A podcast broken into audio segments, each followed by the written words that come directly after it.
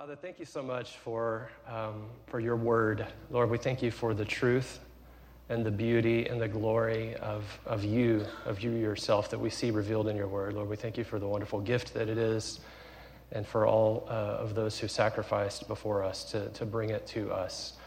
Um, Lord, may we receive it. May our hearts be open to receive your word, uh, that it would change, that it would transform, that it would accomplish the purposes for which you have sent it um, as you have promised that it will. Um, we thank you for this time, and we thank you for your spirit here with us to reveal uh, Christ. In Jesus' name we pray. Amen. Amen.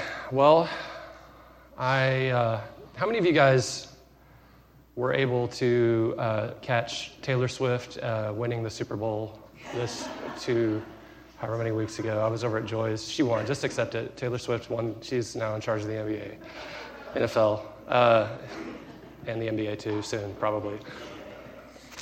I was over at Joy's. Um, our friend Joy had us over. We had chili. We had a lot of dogs. We watched, uh, we watched the game.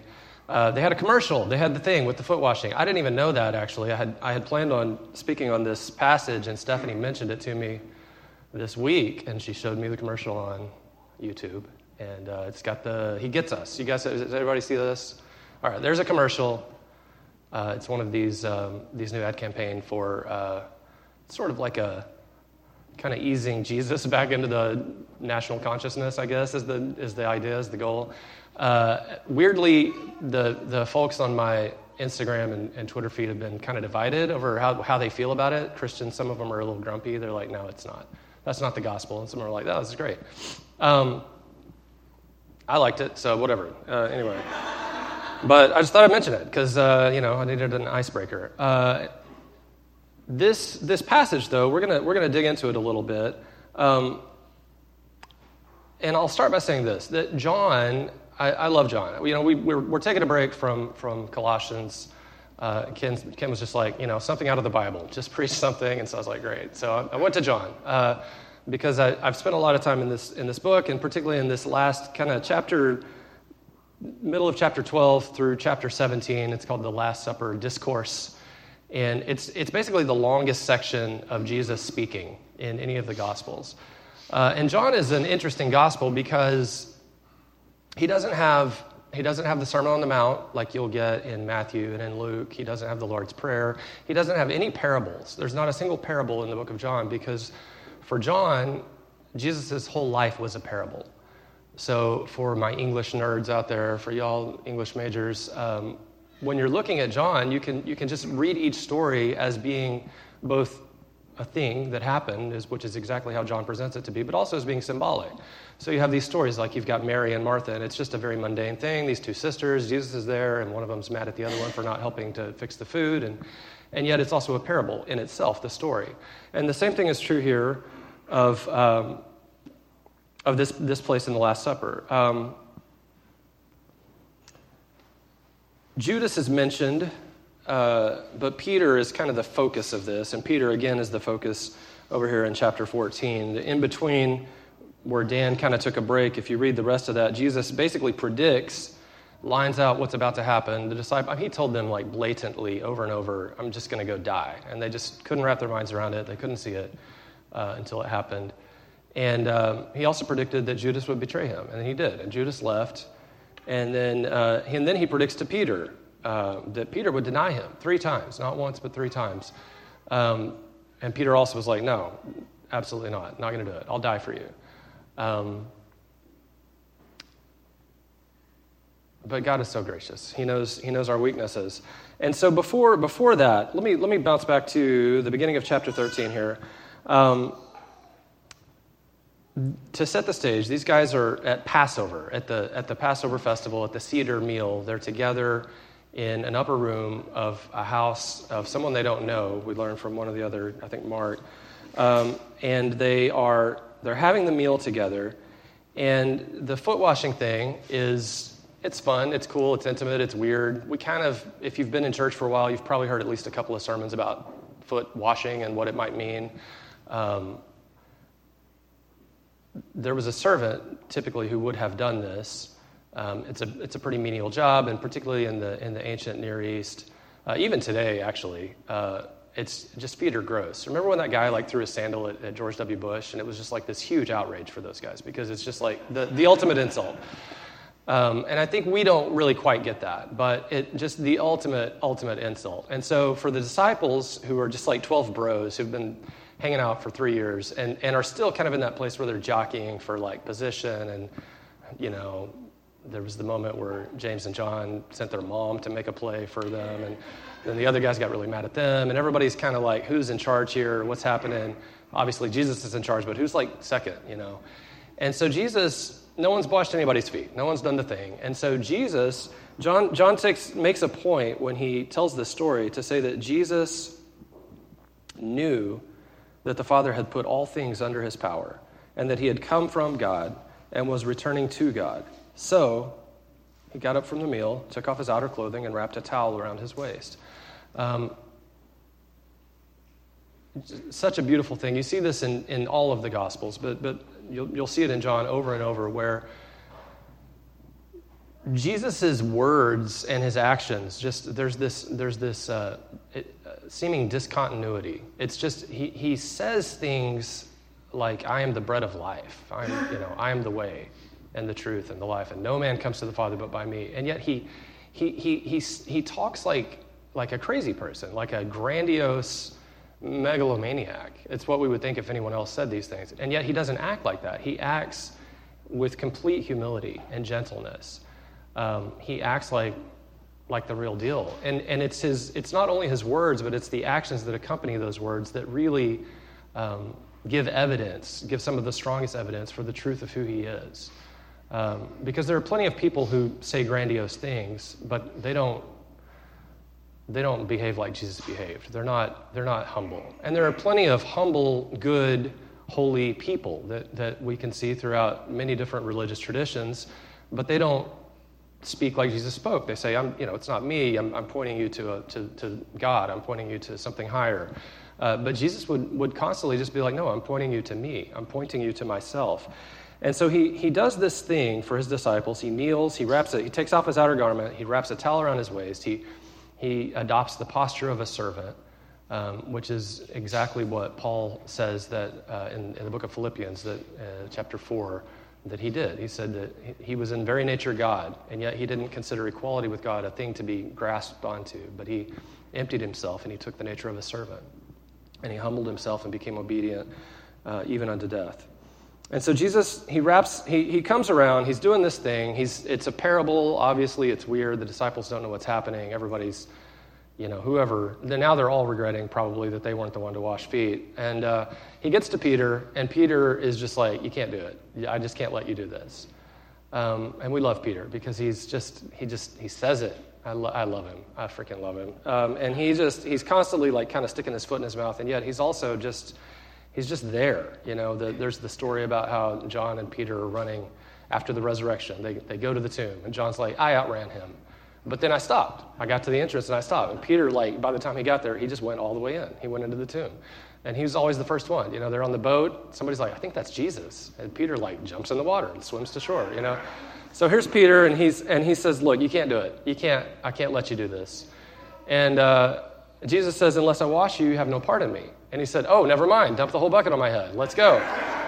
And Jesus was like, Slow down, tiger. You don't need that. And um, he, said, he said this A person who has had a bath, a person who's been washed, doesn't need to be washed again. He's clean. But his feet, your feet get a little dirty. You're walking down the road of life, your feet get a little dusty. Uh, and he said, And you are all clean, though not every one of you, referring to Judas. Um, when he finishes he put his clothes on. Dan didn't read this part. And he returned to his place and he said, Do you understand what I've done for you? You call me teacher and Lord, and rightly so, for that is what I am. Now that I, your Lord and teacher, have washed your feet, you also should wash one another's feet. I have set you an example that you should do as I have done to you. Very truly, I tell you, no servant is greater than his master, nor is a messenger greater than the one who sent him. Now that you know these things, you will be blessed if you do them. This is the only measure of greatness in the kingdom of God. This is the only measure of if you're doing it right, is if you're following Jesus. How closely are you walking in the footsteps of Jesus? Um, it, it, has nothing to do with giftings. It has, in fact, just a, the next chapter, Jesus says casually, You guys are going to do even greater miracles than I'm doing. Um, if you, whoever, whoever believes in me will do the same works I've been doing and even greater works than these. And yet, here he makes it clear that you, you're not greater than me just for doing miracles. You, your, your highest aspiration is to be great like me by humbling yourself and by being a servant. Excuse me. There's a. Um, there's another story earlier in John that I think kind of sheds some light. Maybe it, it, it teaches a similar thing to the, the the parable, we'll call it a parable of the foot washing. Um, again, literally happened, also symbolic. Um, so, Jesus' best buddy, Lazarus, very, very dear friend, not one of the disciples, uh, Mary and Martha's brother, dies. It takes Jesus a while to get there. By the time he gets there, he's dead. Uh, Jesus has a couple of conversations with Martha and with Mary, and then he calls Lazarus out of the tomb, like yells angrily. It's, it's a great story. It's epic. You should just read, read the book of John. Let's go. Go home and read it. And he calls Lazarus out of the tomb, and, and Lazarus comes out of the tomb bound, hand and feet, in grave clothes, like, like a mummy. Only uh, his like feet are together probably, so he's hopping, I think. And it's just a wild, wild image. They pull the stone away. Martha's like, It's been four days. There's going to be a smell. He's like, Let's go. You believe in me. And then he does it, and Lazarus hops out just hops out of the tomb, wrapped in, in grave clothes. And then Jesus says to the people who were standing there, let him go, un- take off the grave clothes. It's a similar picture to this. Jesus, only Jesus, is qualified to give you a bath. Only the blood of Christ can wash away your sins. Um, but as you walk down the road of life, your feet get a little dusty. And he has commanded us to wash each other's feet. Jesus and only Jesus can call a dead man out of a tomb. But all of us are qualified to help unwind the grave clothes that may still be remaining from the, the former life that you once lived, because all of us have been there. All of us uh, were once dead and have, have been given new life in Christ. And so, both of these describe a posture, a, a, a, way of, of the church dealing with itself, with each other, that is very humble and that is very gentle. Imagine someone who's been dead and had the grave clothes taken off, then assisting someone else. He's going to be like really gentle, you know. Um, whatever procedure the doctor is doing on you, if that doctor has had that procedure done on him or her, it's probably going to be a little more gentle, you know. Whatever. Um,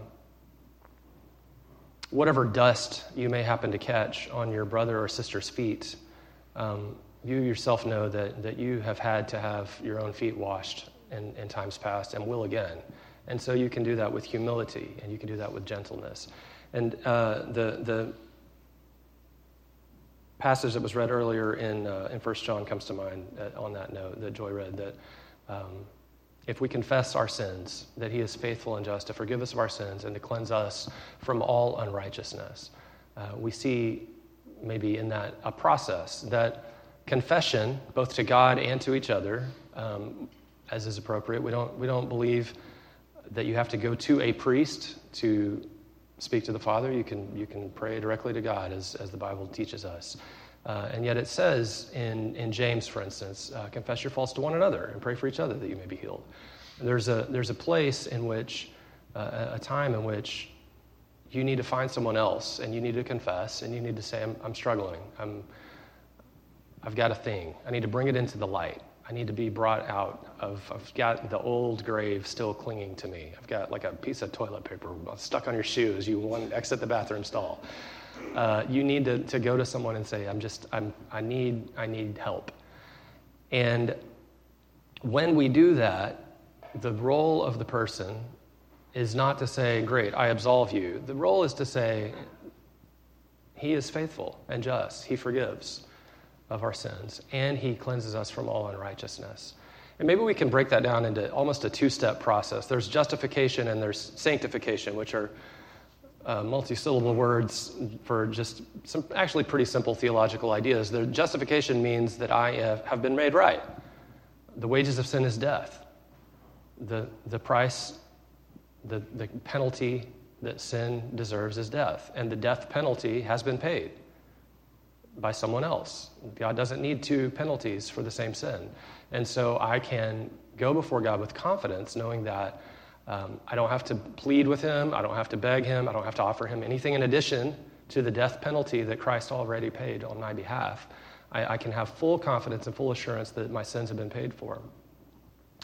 Um, but also, I can know that I don't have to keep going every day back confessing the same sin over and over with no hope of ever changing because by his spirit he sanctifies us sanctifies means uh, to begin to set us apart to begin to call us out of death into life to begin to call us out of darkness and into light and that, that sanctification is not necessarily a one and done thing Coming to life is a one and done thing. Jesus telling Lazarus to get out of the grave. He was dead and then he was alive. There's no more, there's no like half dead. There's no partly dead. It's not a Princess Bride kind of thing. There's just dead. You're dead or you're not. Um, and yet the, the sanctification, the process after that is a, it's a step-by-step process. In fact, it's a, it's a lifelong process and God knows what he has planned for each person that's here. And you can have confidence that he who began a good work in you will be faithful to complete it at the day of Christ Jesus. However old you are, however much time you have left, God knows how much time you have left. One of the things that he is doing in the time that you have left is he is finishing the sanctification process that he began in you.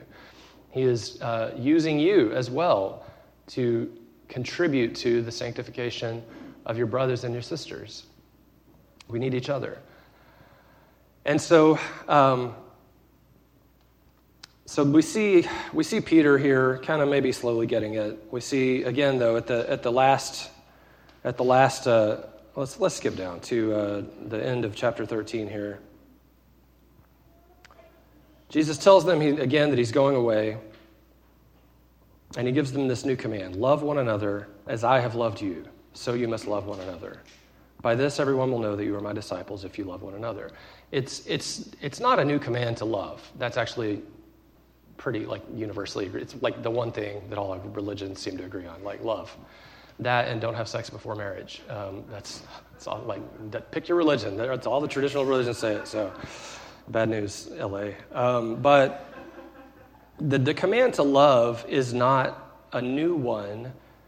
The command to love as Christ has loved us is a new one. That's a, that's a whole different deal. Um, and this is classic Jesus right here. He said, You've heard it said, you know, don't murder, but just wait, it gets worse. If you're angry with your brother, you've already committed murder in your heart. He, he's, he's constantly doing that. And here he, he does, he again gives us a seemingly impossible task. He says, Don't just love, love as I have loved. Love as I have loved. And, and he's predicting what he's about to do. He's showing them the full extent of his love, is what, is what John says at the very end of the, or at the very beginning of chapter 13, having loved his own who were in the world, he loved them to the end. Some translations say he loved them to the last. Some translations say he showed them the full extent of his love. Um, so that's the call to us that we would love as Christ has loved, that we would love even to the point of, of laying down our own interests, our own selfishness, our own priorities, and even our own lives for our brothers and sisters.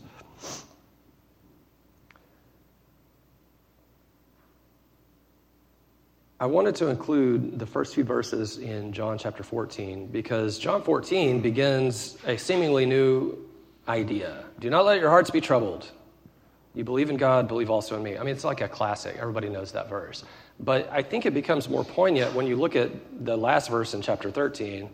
Will you really lay down your life for me? Very truly, I tell you, before the rooster crows, you will disown me three times. Jesus, before he gives this amazing, hopeful promise um, that, that he's going to the Father, that he's coming back for us, that you don't got to let your heart be, be troubled. He gives Peter the like literal worst news that anyone has. He, leave it to Jesus to call. At first, he called Peter Satan a few like chapters back, but this has got to be worse. This has got to be the worst thing that Jesus ever said or anyone ever said to Peter. Uh, I'm sure that these words hit him like a sledgehammer. Um, Peter the, the leader of the disciples, um,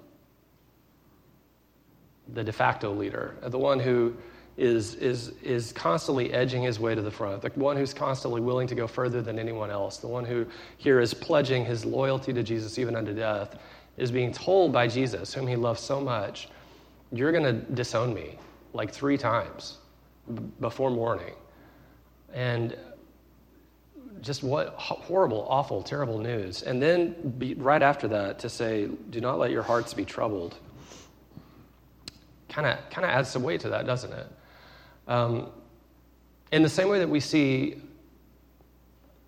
a parable, some symbolism in the, in the story of the foot washing, or in the story of Lazarus coming from the grave, in the story of Mary and Martha and the way the two of them interact with Jesus. We see a parable in the, in the way that Jesus uh, interacts with both Judas and with Peter. Um, Judas also betrayed Jesus. Judas also was there having his feet washed. Judas also took the bread and the, the cup of wine with all the other 11 disciples. Judas had seen all of the miracles, and Judas, for whatever reason, the Bible doesn't really give us his thoughts. You know, people have had different theories as to what was motivating him, but Judas, he betrays him. He goes and he finds the Pharisees and he said, Look, you're trying to get him alone. I can make that happen. I can get him in a quiet spot where you can go arrest him and the crowds won't be there to cause a riot. And he does it, and he gets paid. And um, it doesn't work out the way Judas apparently anticipated, or maybe it does, and then he just still realizes the, the weight of what he has done. He goes back, he tries to give the money back. Uh, they're like, yeah, that's blood money, bud. It's on you. Um, classic Pharisees right there. And then, and then he throws the money down in the, in the temple and he runs out and he goes and he hangs himself or he jumps off a cliff, or I don't, something happens, his guts go everywhere. It's very bad. It's weird.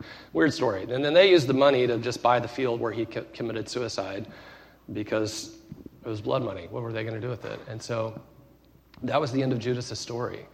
Peter, um, he didn't get paid, which in some ways makes Judas smarter, at least, I guess. I don't know. What was Peter doing? He, he does the same thing. He, he betrays Jesus. He, he betrays him three times. He betrays him with an oath the third time to a servant girl. Um, calls down curses on himself. If he's ever heard of this guy Jesus, if he knew anything about him, I don't know him. I'm not one of these guys. And uh, when the rooster crowed after that third time, the, the Bible tells us that he went out and he wept bitterly. Um, but unlike Judas, Peter he came back. I guess, I don't know, maybe that's the difference. Maybe that's the only difference, actually. Um, Ken has been kind of harping on this concept of, not harp, that's a, I didn't mean it to. Ken has been, and I love it, I love it, the, the long obedience in the same direction. Eugene Peterson stole it from Nietzsche, weirdly, and, uh, but it's, it's such a beautiful concept, and it really is it, it, really is just the heart of what it means to be a mature Christian. You see it all throughout Scripture. The, the difference between an immature Christian, an immature believer, and a mature believer is don't quit. Don't give up. That's the whole, that's the whole secret. Stop quitting all the time. Don't give up. Come back. Um, we see it in uh, so many places. James, I'll quote James. He said, uh, Let patience have its perfect work. He said, you need, you need patience. Let patience have its finished work so that you may be mature and complete and not lacking anything. Paul uses the word endurance, he uses the word perseverance. Uh, it all just amounts to don't quit, stop quitting, come back. Keep believing, keep coming back, keep finding the, the grace that is offered to you. I think this. Uh, the, the reason I wanted to, to kind of get at this, this passage is it, it gets at something that we, you know, we've, it's, it's been on my mind for a long time. You grew up in church, as I did, and you're probably pretty clear on the gospel, on just the basics of Jesus died, it's the death penalty for the sin that I deserve, and then God welcomes me back. Um, but then there's this sort of implied message that we all are maybe even in this room various stages of kind of fuzzy on, which is after that, like how much of this is up to God and how much of this is up to me? Do I just kind of keep doing my thing and then just pray whenever, and or do I need to like try? Like, do I need to really try? I probably need to try at least a little bit, right? I mean, you can't just go around murdering people, you know? We're not under the law, but kinda. Um, and so, is that, yeah, is that relatable? Anybody else? Not just, yeah, okay, good. So, not just me. So, when, when we come to Christ, this is, this is a, I want to, maybe I think this passage helps kind of shine some light on it. When we come to Christ, we're always trusting in Him for salvation. We're always trusting in Him to pay the penalty. We're always trusting in Him to make us alive. Um, but we need to have our feet washed from time to time. In fact, that's why you're here. That's why we're going to have communion together here in a minute. That's why we're uh, hopefully in not just a little bit of community, but in, in a regular conversation with other believers to pray together, to, to speak together. Um, I think a big missing ingredient for me for a long time was that I was doing Christianity in like the Tom T. Hall kind of way. That's a joke for all the 50 plus people in the room. It was just me and Jesus. Me and Jesus got our own thing going.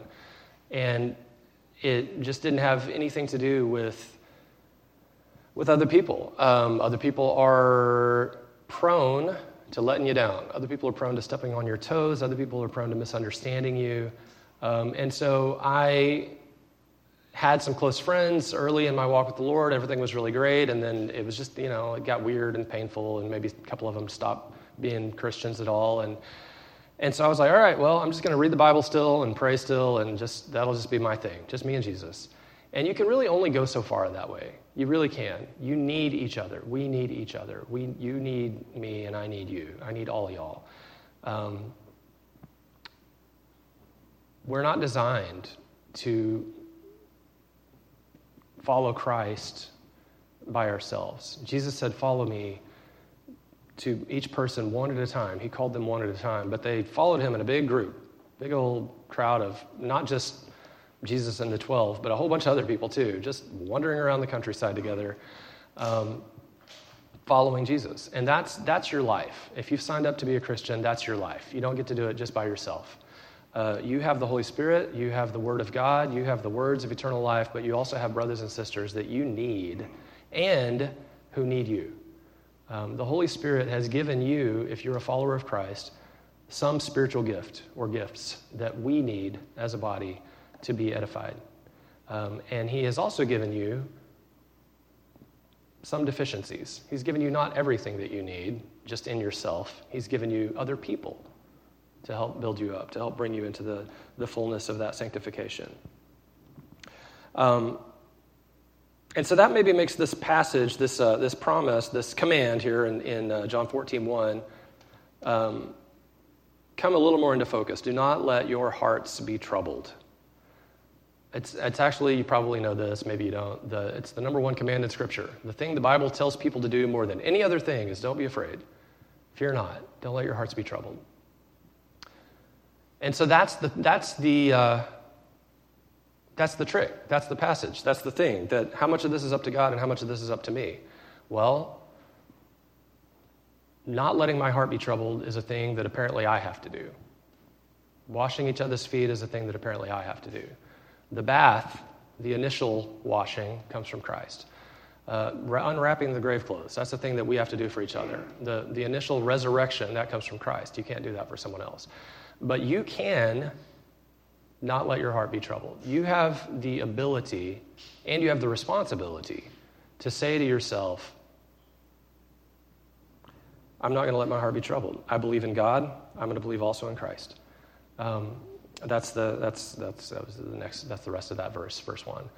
Um, and it isn't a, a singular thing. If you have been maybe dealing with anxiety, as many do, as in fact more people in America are doing currently than at any other time in history. Um, instead of staring at your smartphone for even longer, um, which is not to, it's not to, it's the problem, it's part of the problem. Instead of that, say to yourself, I have the ability to not let my heart be troubled. I'm going to believe in God. I'm going to believe in what He said. Refocus yourself on the Word of God. And don't do it alone. Don't do it alone. It's not up to you to do it alone. If you're feeling anxiety, take it to someone else. Take it to another believer. Say, Will you pray with me? Um, we need each other. and we're designed to need each other. It's good, it's not weak, it's good. Um, I'll close by looking at this last little section here. He says, Do not let your hearts be troubled. You believe in God, believe also in me. My Father's house has many rooms. If it were not so, would I have told you that I am going there to prepare a place for you? And if I go and prepare a place for you, I will come back and take you to be with me, that you also may be where I am. And you know the way to the place where I'm going. Jesus starts the process. We help each other on the road as we walk, and then we occasionally stop and wash each other's feet as the dust of the road clings to them. Jesus finishes the process. Remember that. He who began a good work in you will be faithful to complete it. He is the author and the perfecter, the finisher of our faith. Jesus starts the process, and Jesus is the way, and Jesus is the end. He is the goal. Jesus has a home for you. Jesus has a place. Jesus' Father's house has many rooms, and one of them has been prepared for you. There's a place at the table for you. And what He wants more than anything else is us, each one of us, there with Him. What He did, what He went through on the cross, He didn't go through just because He knew, hey, you know, I'll get resurrected eventually and it'll be fine. He did that for us. It was painful. It was really painful. It was actual pain. He laid down his divinity. He was a, he was a man. He was a God and a man. But as a man, he suffered more than any of us have. As a man, he was tempted in all the same ways that each of us are. And as a man, um, he was raised from the dead and sits at the right hand of the Father. And he did all of that for us. He did all of that for you. You are the joy that was set before him. You are the reason. So let's refocus our eyes this morning on Christ. Let's, um, let's come now to the table. We're going to do a little reenactment of the thing that the disciples were doing that night, the Lord's Supper. We do this every week in remembrance of him. So you got a little plastic cup there somewhere by you by your seat. There's a piece of bread on one side. There's some juice on the other side. You want to open the bread first because you know the juice will spill out. Don't do that. Um, and before we take this supper, everybody look around. It's going to be awkward, but only just two seconds, three seconds. Look around. Look at each other. This is not just a you and Jesus thing, this is a us together thing. We, we need each other. We've been called to walk together, and we need each other. You're in the right place. You're here because Christ called you here. And he's calling each of us to continue to be faithful and to trust in him. And so on the night that he was betrayed, he took bread and he broke it and he gave it to his disciples. And he said, This is my body that is broken for you. Uh, do this in remembrance of me. So let's eat together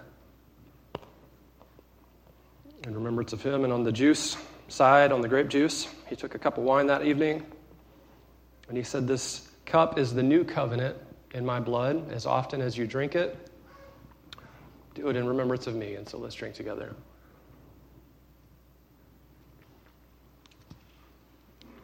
Paul said, As often as you eat this bread and drink this cup, you demonstrate the Lord's resurrection until he comes. And so that's our hope in the resurrection of Christ. Uh, let me pray again, and then Ken is going to come up and um, close this out. Our Father, we thank you for your word.